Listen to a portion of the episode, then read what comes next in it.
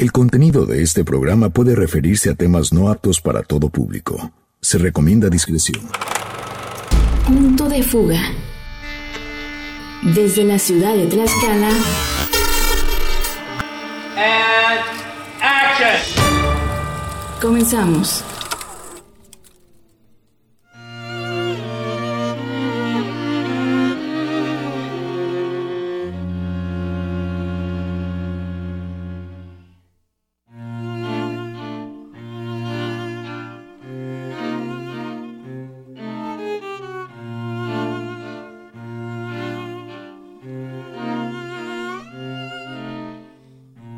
J'avoue, je n'ai bavé pas vous, mon amour, avant d'avoir eu vent de vous, mon amour. Ne vous déplaise en dansant la javanaise. Nous, nous aimions le temps d'une chanson. Hola, ¿cómo están? Bienvenidos al episodio siete de Punto de Fuga. Yo soy Óscar Muñoz Beristáin. Estamos escuchando La Javanese, interpretada por Madeleine Pirou, soundtrack de la película del año dos mil diecisiete, La Forma del Agua, dirigida por Guillermo del Toro. Esta película nos cuenta la historia de Elisa, una mujer muda que trabaja en una instalación secreta del gobierno de los Estados Unidos. De repente un día una extraña criatura llega a estas instalaciones dando origen a una relación basada en un principio en la comprensión y compañía y eventualmente en el amor. Esta película está contada de una manera muy honesta, de la forma casi en como la estaría contando un niño. Es decir, la película nos habla con honestidad del miedo, de la profunda soledad y de la desesperación de no encontrar a alguien similar a nosotros. Todos los personajes, tanto buenos como malos, se encuentran en exactamente la misma búsqueda de, de sentido, pero sobre todo de compañía. La película es una hermosa historia de amor que, si bien no puede resistir un análisis profundo de su historia, cualquiera de los defectos que pueda tener queda muy en segundo lugar cuando lo comparamos con el resultado final. Es decir, una película que nos muestra que en esta vida la luz y la oscuridad existen en una misma realidad. Ahora, un acierto muy bello en los símbolos de la película es el uso de la lengua de señas. El personaje principal, Elisa, habla con otras personas usando este sistema de comunicación. Y es que debemos comprender algo: el sonido viaja a través del aire y el lenguaje hablado requiere de un entorno propicio como lo es la superficie de la tierra, pero comunicarse bajo el agua usando la voz sería imposible. De allí que usar la lengua de señas sea el método más efectivo, el uso de nuestras manos creando figuras y formas en el agua.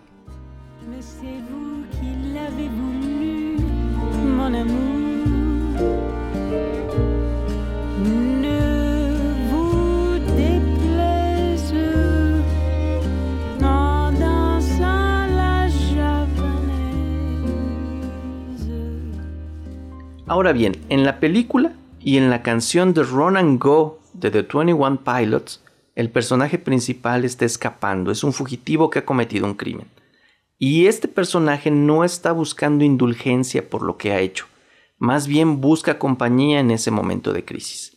Vamos a escuchar de The Twenty One Pilots, The Run and Go.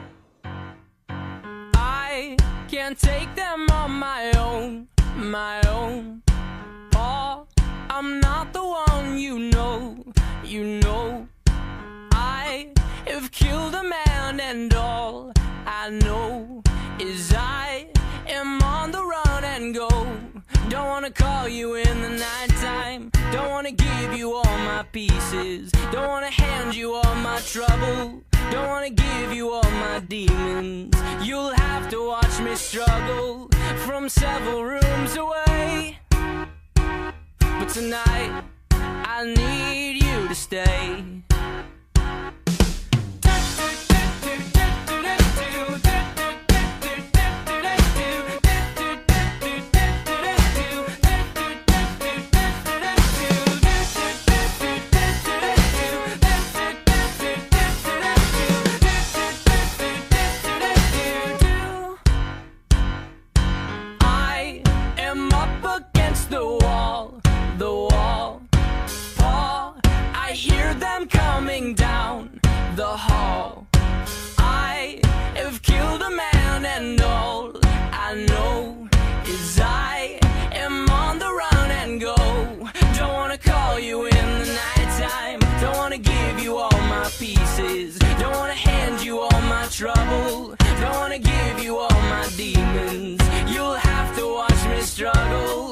I'm several rooms away, but tonight I need you to stay.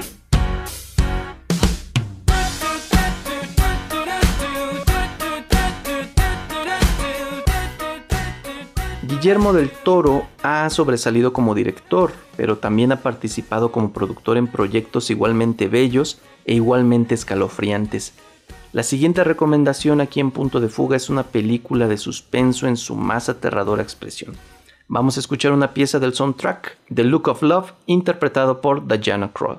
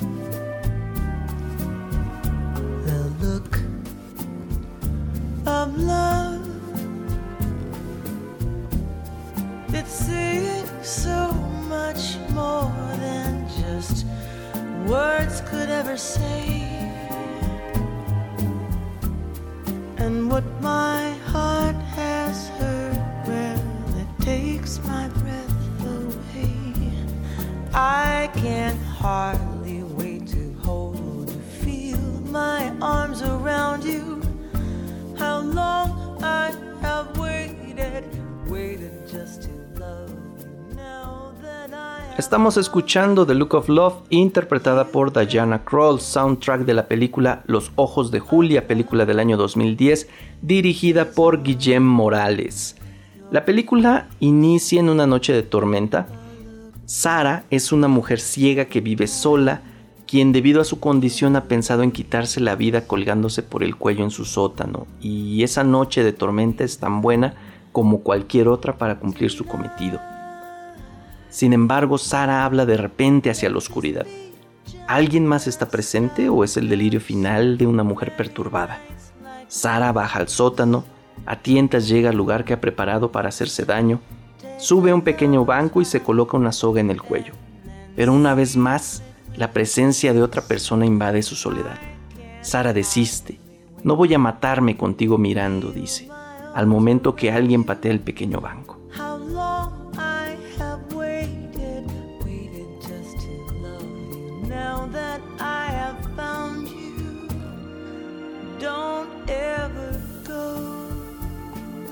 Mientras ella cuelga y agoniza, su asesino captura fotografías del momento. En ese mismo instante, su hermana Julia cae al suelo, agobiada por una sensación de sofoco. Mientras se recupera trabajosamente, comienza a tener la certeza de que algo le ha pasado a su hermana. Cuando por fin descubren, ya sin vida, el cuerpo de Sara, Julia sospecha que su hermana no se suicidó, sino que alguien la ha asesinado. Sara se había quedado ciega por una condición degenerativa pero curable, así que no es probable que la desesperación la haya motivado a morir. Julia padece la misma condición y esta comienza a agravarse mientras aparecen más y más indicios de la persona que estaba con Sara la noche de su muerte. Pero, ¿cómo encontrar a un asesino que nadie puede ver? ¿Cómo encontrar a un asesino cuando la única persona que lo busca se sumerge cada vez más en la oscuridad? ¿A dónde vas? Afuera no para de llover.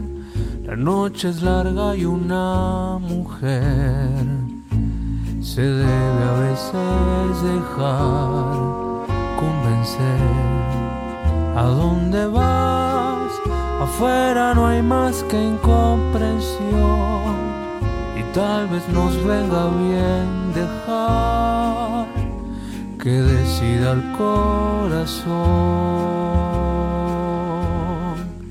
Una promesa de amor murmura el agua al caer, brindemos tú y yo, será lo que deba ser. Olvídate del reloj. ¿A dónde vas? Hay en tus ojos contradicción, y un gesto te puede delatar. No duda quien dice adiós.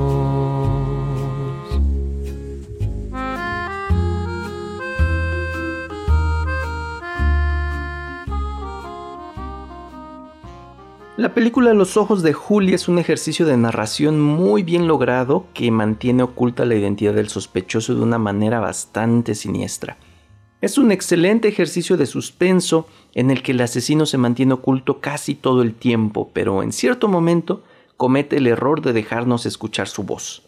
Vamos a escuchar un fragmento de uno de los diálogos de la película y prestemos mucha atención a la voz del personaje. Tú nunca me harías daño, ¿verdad? No. Necesitaba... Necesitaba ver tu cara para saberlo. ¿Qué, ¿Qué has visto?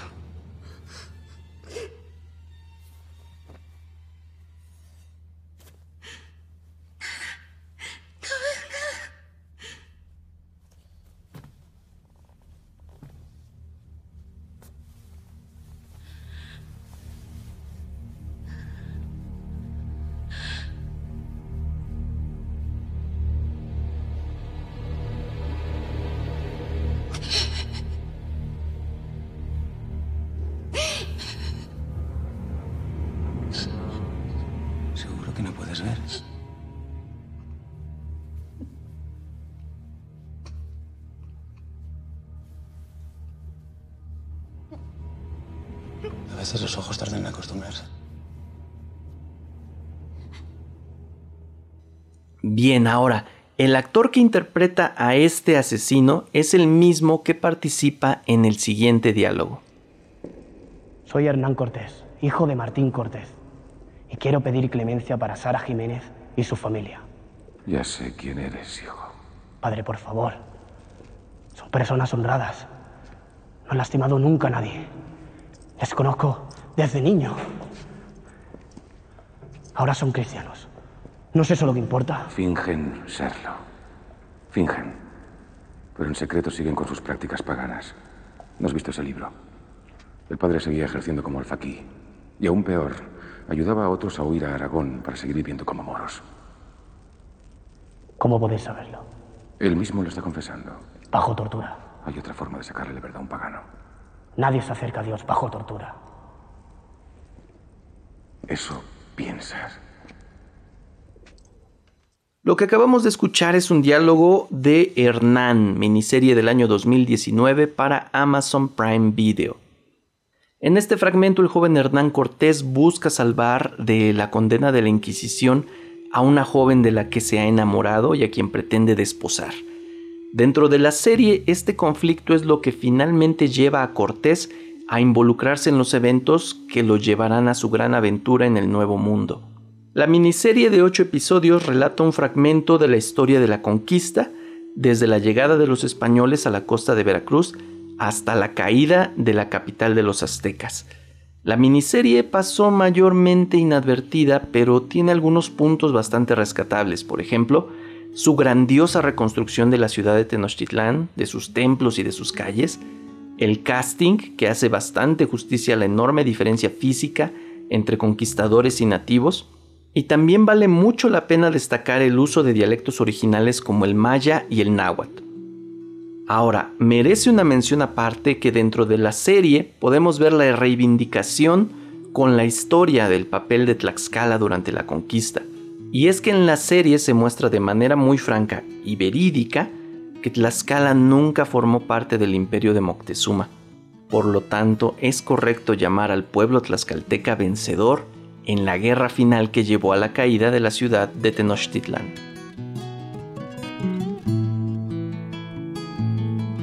Con la estela inagotable de aquel que siempre ha sido camino,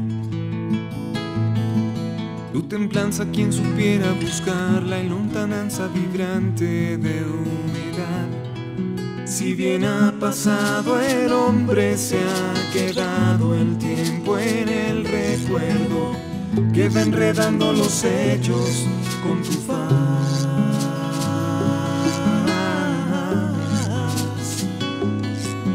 No me fueras más remota, si antecedes las memorias de tu edad, de tu edad.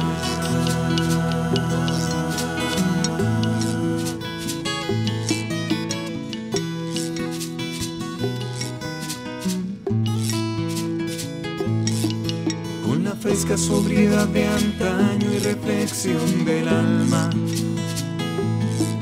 tu pesado pesar de roca se ha jurado nostalgia años atrás, con tanto ayer en tus tapias ancestrales y polvosas que de noche cuentan murmullos a la paz.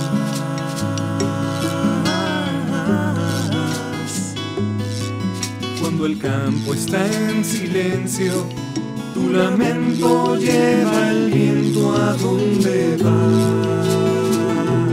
donde va.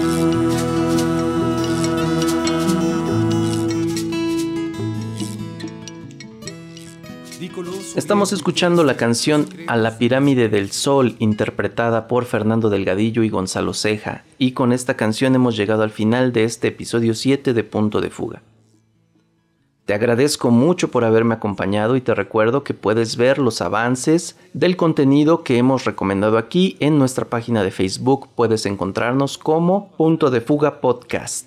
También puedes seguirnos en Twitter. Ahí nos encuentras con el arroba punto de fuga guión bajo tlx.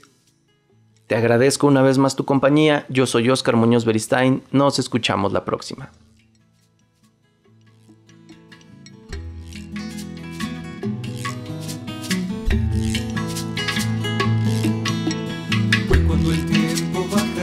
Cantando y rasgando las dunas al sol de Popeyes, y arrojo leyendas como si sembrara maíz en semillas y etapas eneas, ligando proezas al cinto celeste, de muerte a la vida, de alivio a las pestes. Tuviste al hombre, tuviste la muerte, miraste al tiempo del cinto celeste, miraste,